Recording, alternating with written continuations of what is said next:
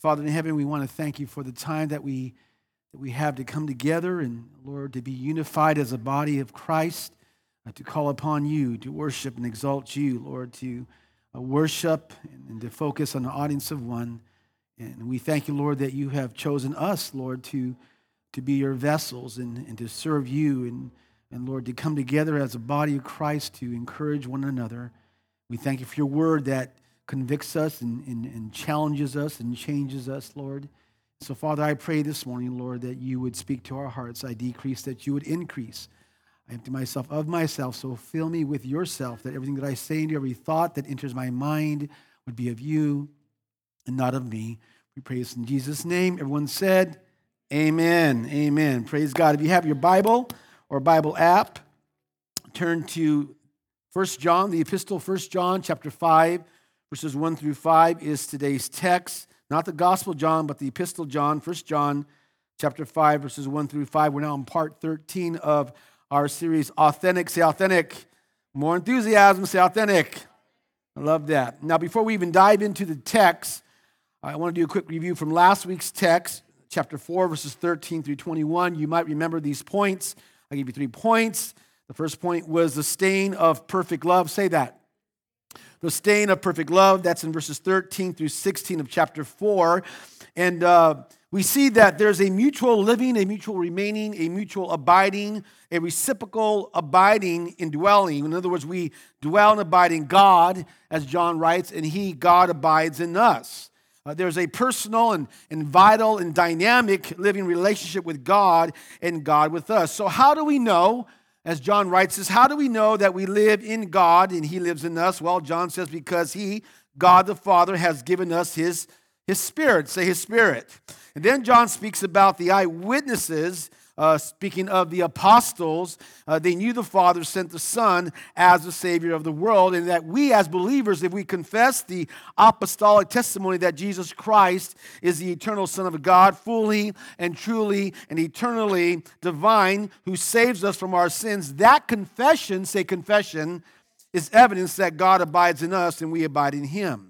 And you see, the Christian, what John is driving at, the Christian who has this kind of relationship with God will be virtually immersed, immersed in God's love. It becomes their environment, it becomes their place of dwelling, it becomes their place of abiding. That's the stain of perfect love. The second point was the security of perfect love. Say that. The security of perfect love. That's in verses 17 through 18 of chapter 4.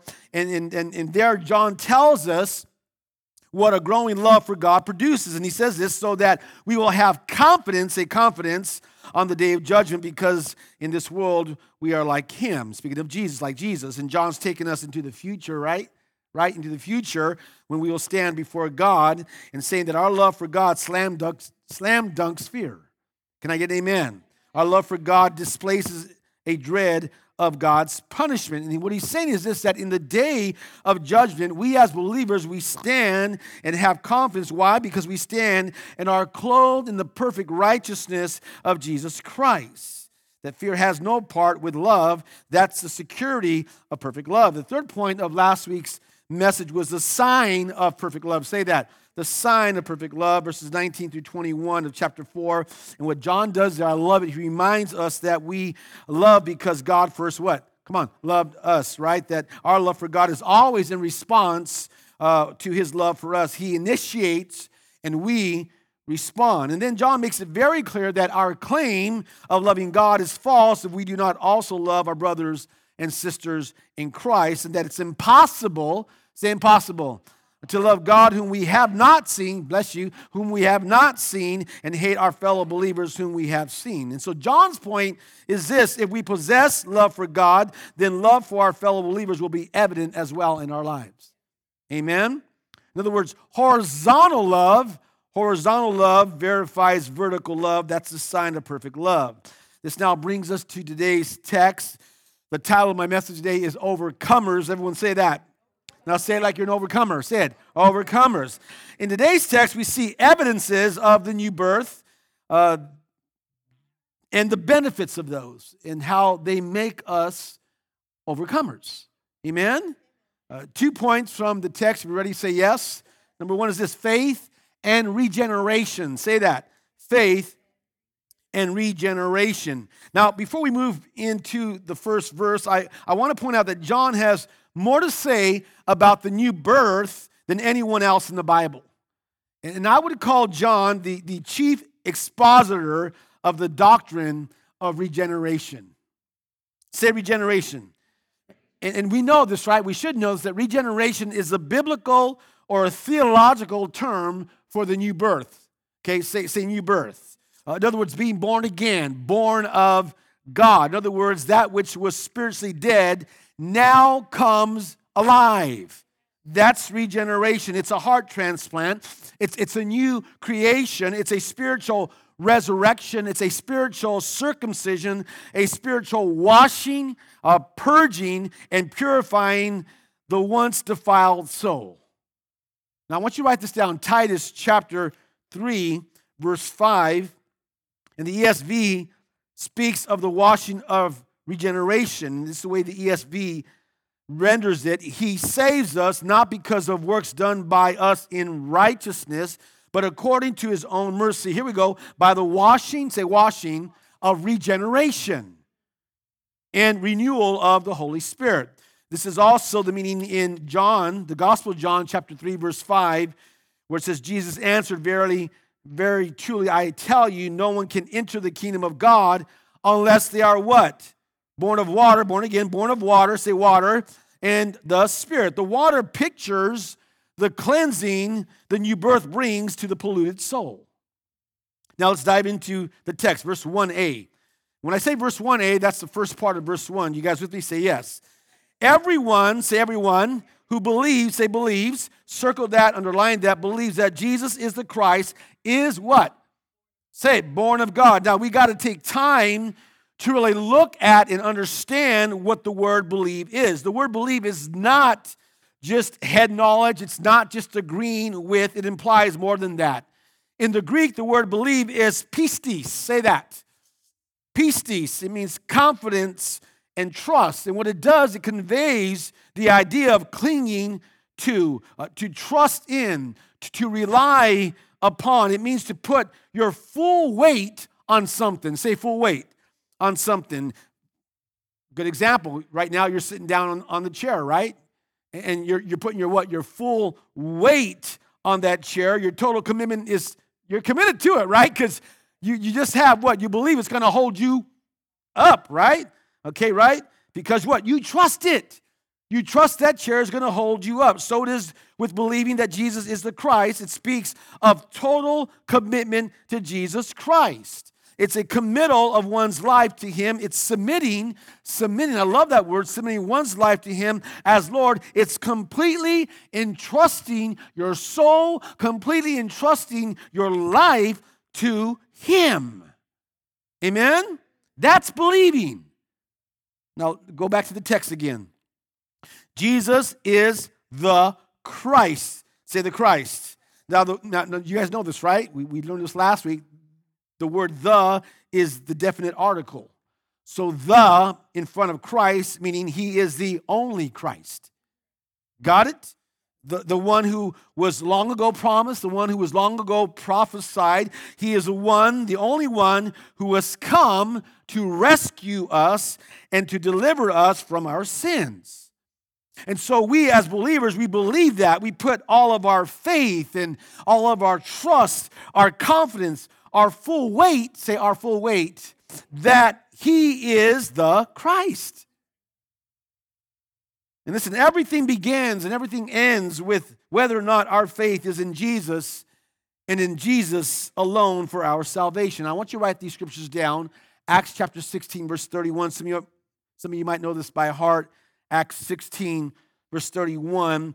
They replied, Believe, say believe. There it is, believe in the Lord Jesus, and you will be saved you and your household. John 14, 6, we all know this, right? Jesus answered, I am the way, definite article, the way, the truth, and the life.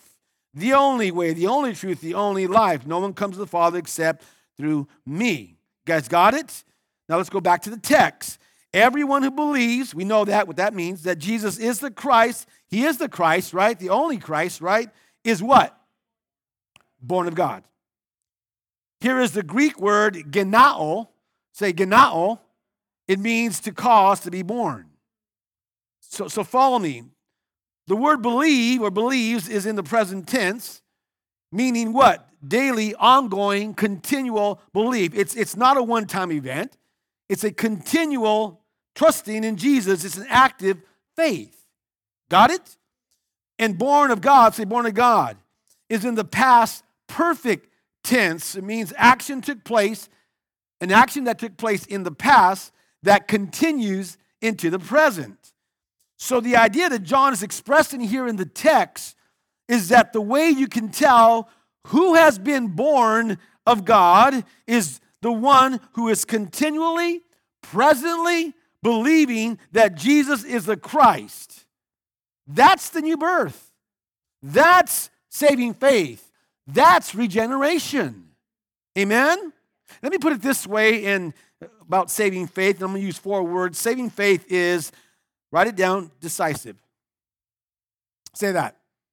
It's decisive, okay? We made a decision to follow Christ, right? To follow him.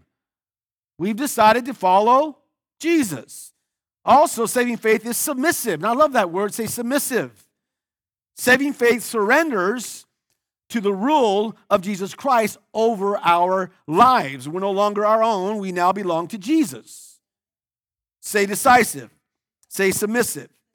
Saving faith is repentant. I'm gonna use that word, say repentant.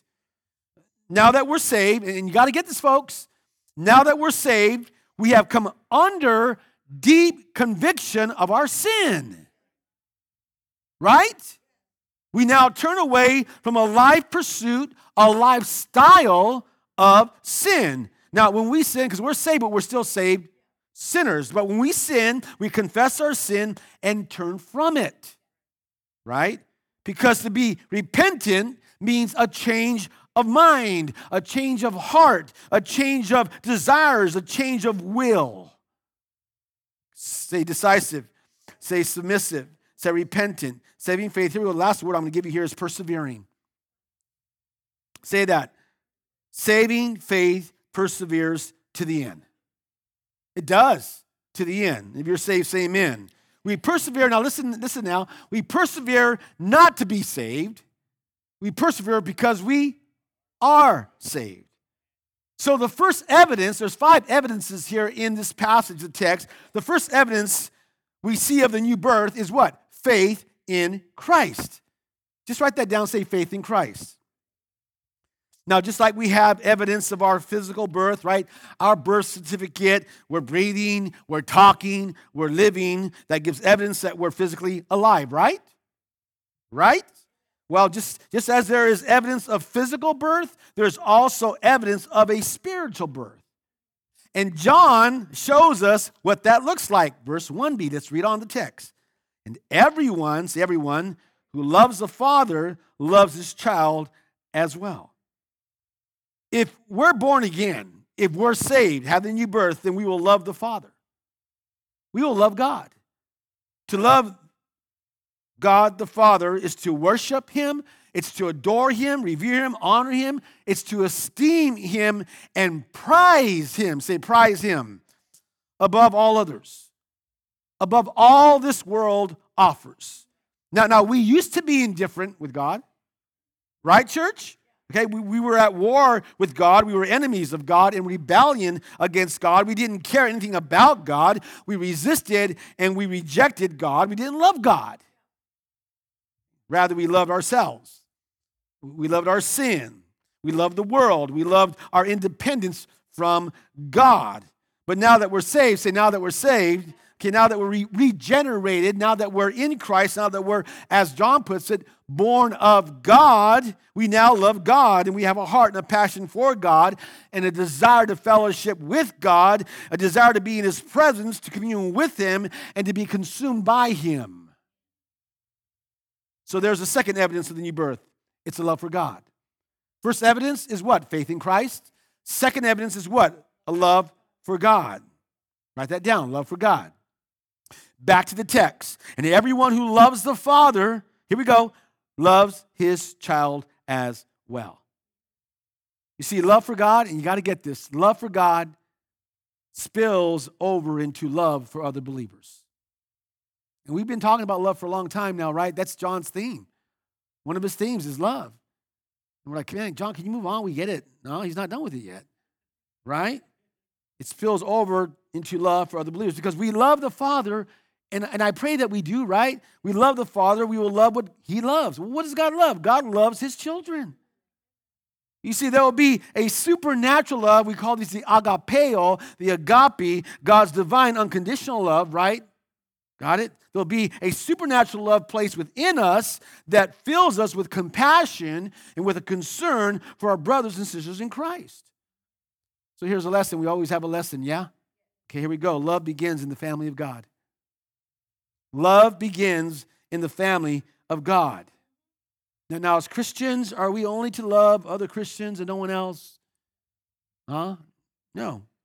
In fact, God's word is very clear that we are to love non unbelievers. We are to love those who are outside of Christ. We are to even love our enemies.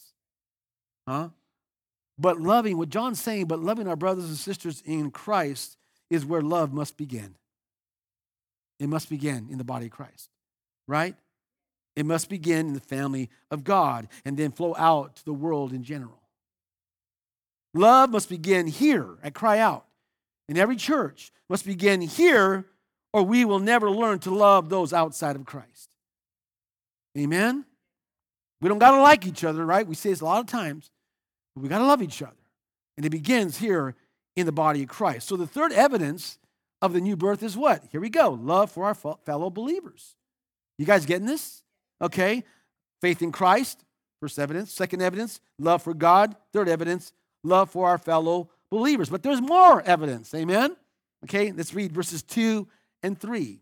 This is how we know, say no, there's that word again, no, that we love the children of God how? Here we go. By loving God and carrying out slash obey obeying his commands. Verse 3, this is love for God. What is it? To obey his what? Commands. And his commands are not burdensome. You see, loving God and loving our fellow believers is all tied up with the concept of obedience. You guys with me? In other words, there's a lifestyle of obedience to the Word of God. If you got it, say, got it. Listen, we give evidence of our salvation. We demonstrate our salvation. We demonstrate the new birth when we walk and live in humble obedience to the Word of God. We do what He says, right? In His Word. We don't pick and choose. We don't. We don't pick and choose what parts of the Bible we want to believe. Huh? We believe all of it, right? Because it's His Word. And sadly, nowadays, right, we have too many hometown buffet Christians, right? And they open up their Bible, open up their Bible and say, oh, I want some of that. Yeah, that, that looks good. I, I don't want that though. And I know that's good for me, but nah, I pass. I don't want that. Hey, if you love God, you will do what he says.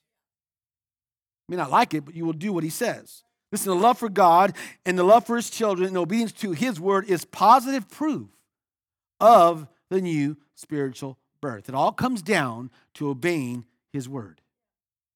In chapter 2, we covered this already, right? In chapter 2 of First John, verses 3 and 5, this is what John writes to refresh our memories here. He says, We know there's that word know again, that we have come to know him if we obey his commands. The man who says, I know him, but does not do what he commands is a liar. And the truth is not in him. But, see, but if anyone obeys his word, God's love is truly made complete in him. This is how we know we are in him.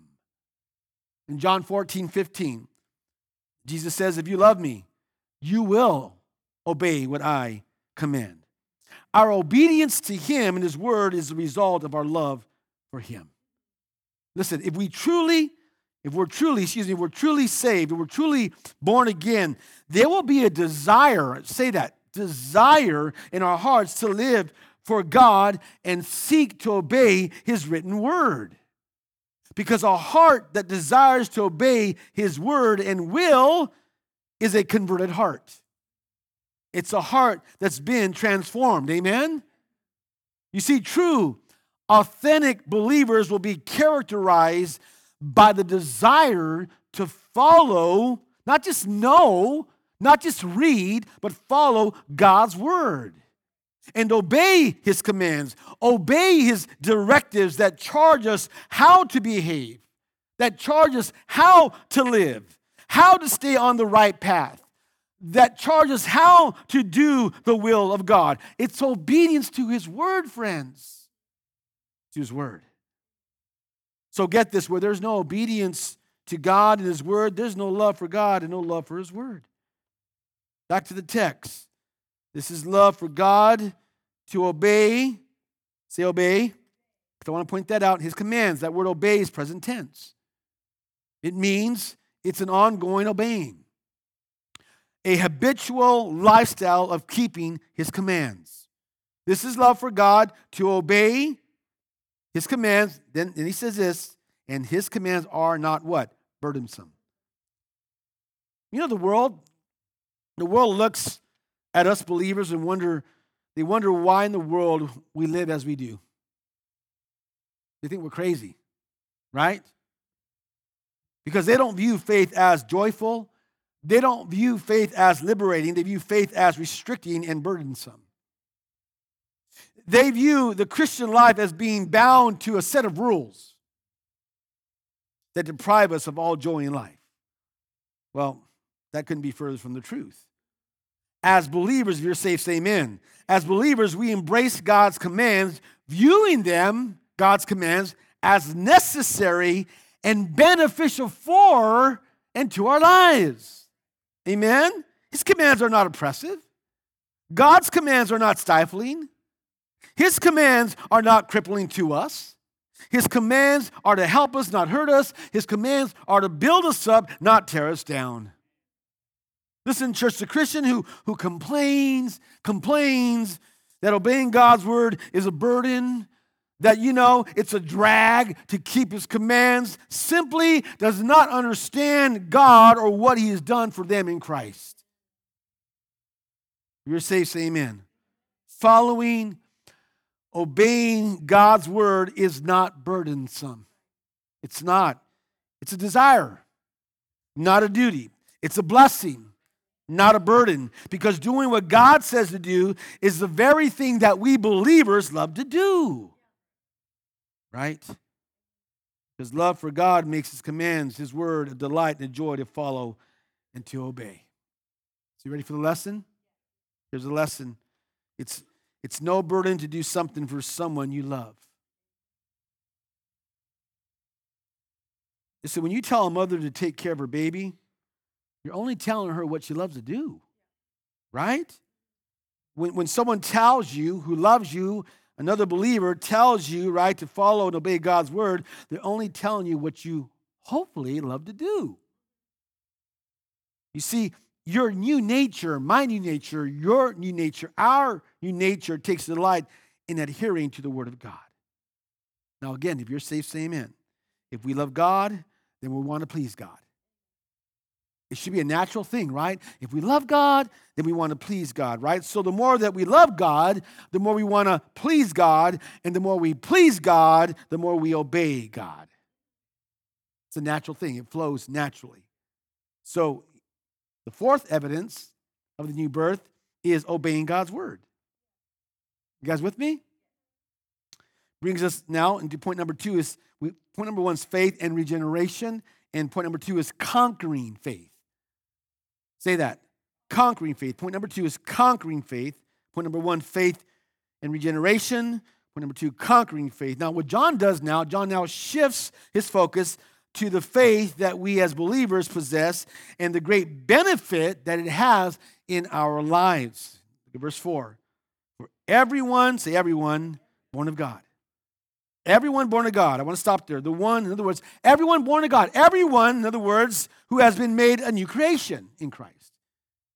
The one who, the one with a new spiritual life, the one with a new mind and a new nature, a new disposition, a new, new affections, new desires, the one with a new love, the one with the love for God and love for his people and the love to obey his word, that person overcomes the world. You guys got it? The word overcomes there in the text means conquer, it means prevails over, victorious over. It's an overwhelming triumph. Also, the word overcome, say overcomes, is in the present tense, which means consistently overcomes. It's an ongoing habitual lifestyle. In other words, this now, this now marks the course of our lives. We're overcomers, right? We, we live triumphantly over the world. And you see the idea that anything born of God, anything, listen, listen, the idea that anything born of God could be defeated by this world was strange to John. And it should be strange to us. Right? Like, yeah, right. The world really? right? Now, now I want to bring you back here because I want you to remember, we covered this in the beginning of the series. When John uses the word world, say world, he's not speaking about the physical world. He's not speaking about, you know, the, the, the earth, the cosmos, the, the planet, or, or the human race. And, and we know that God tells us that we should love the beauty of God's creation. And we should love mankind, right? The word world here in the text is what? The evil world system. The evil world system. It's an evil spiritual world system. In other words, the kingdom of darkness that is opposed to God. It's an organized evil world system headed by who? Satan, the devil, the prince of this world. The govern- he's a governing force, right, behind, behind this fallen humanity. He's the one working behind the scenes. It's an evil world system that has perverted values, rampant sin, godless priorities, secular ideologies, which includes some aspects of the world of the media, of entertainment, of music, of education, of politics, of athletics, and of medicine. It's a world system of lies and deception. It is anti God, it is anti Christ, it is anti truth, it is anti Bible, it is anti family, it is anti parental authority, parental rights, anti anything and everything that is holy and pure, anything and everything that has to do with the living God. And it's this world system, listen, Christians, it's this world system that is constantly trying to rob us of God's best. It's sinister and seductive, and it wants to absorb us to think like it, to act like it, to talk like it, and to live like it. Well, as difficult as evil, sinful, sinister, corrupt, and godless as this day is, and it is, isn't it? We can overcome in Jesus Christ. Amen. You know what? Jesus is not surprised, not surprised by what we face in life. He's, he's still on the throne. Say that. He's still on the throne. He's still sovereign. He's still in charge. Okay? If you're safe, say amen. When we put our faith in Jesus, we are given our discharge papers and we are no longer in bondage. We are no longer imprisoned to this evil world system. We're no longer sucked into the evil world's agenda. We're no longer slaves to the world of sin and slaves to death. Listen, we we, we no longer have, have to salute, salute, or take orders from the world. Right? The world can order us around all it wants. Go for it, do it, okay? But it has no authority over our lives. Amen? We're not defeated. So John's saying we're not defeated. We, we are victorious. We have overcome the world system and the one who's behind it. Let's read on. This is the victory that has overcome the world. Read that again. This is the victory. Say victory. That has overcome, say overcome the world. I want to stop there. Overcome is victory in a verb form. It's almost like John, I love this, is stressing a double victory. It's like he's saying this this is the victory that has victored over the world. Now notice what notice how John ends the verse. This is read this is a victory that has overcome the world, even what? Even our faith. Say our faith. It's the new birth. Say the new birth that produces faith in our lives. The new birth that gives us faith.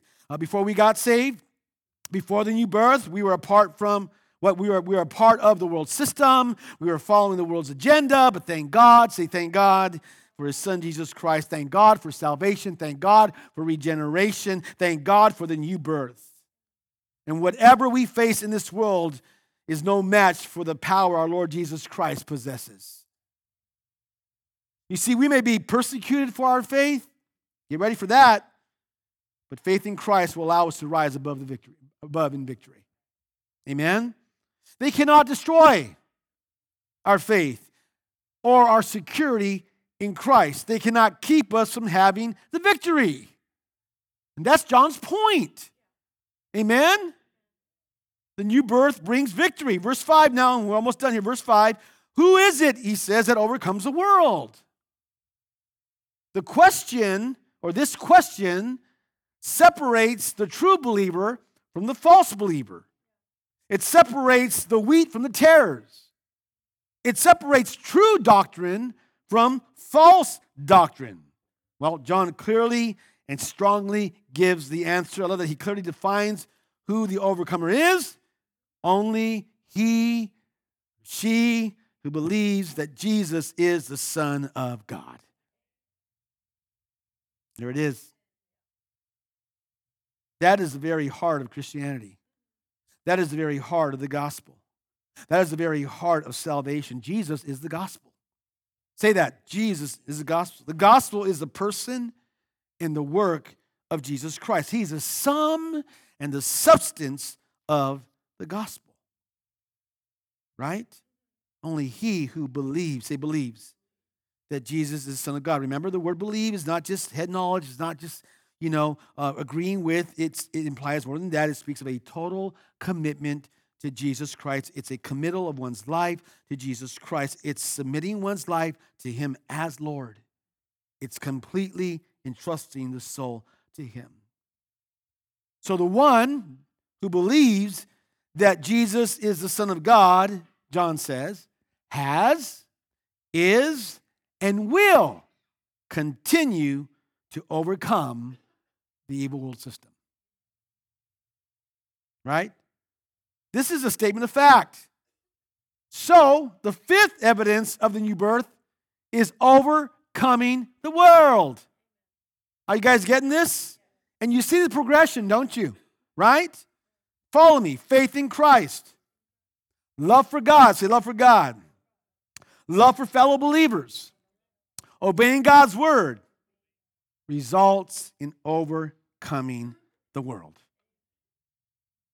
Ready for the lesson? Here we go. Born again to win. Say that. You don't sound like winners. Born again to win. Say that. Born again to win. If you're saved, say amen. It's our new birth. John's saying in Jesus Christ, that provides the continual power to have and to walk in victory over this world system and its evil forces and the one who's behind this evil world system. We have overcome the world. We are overcomers, he's saying. Why? Because Jesus Christ has overcome the world. I'm going to leave you with two verses, okay? John 16 33.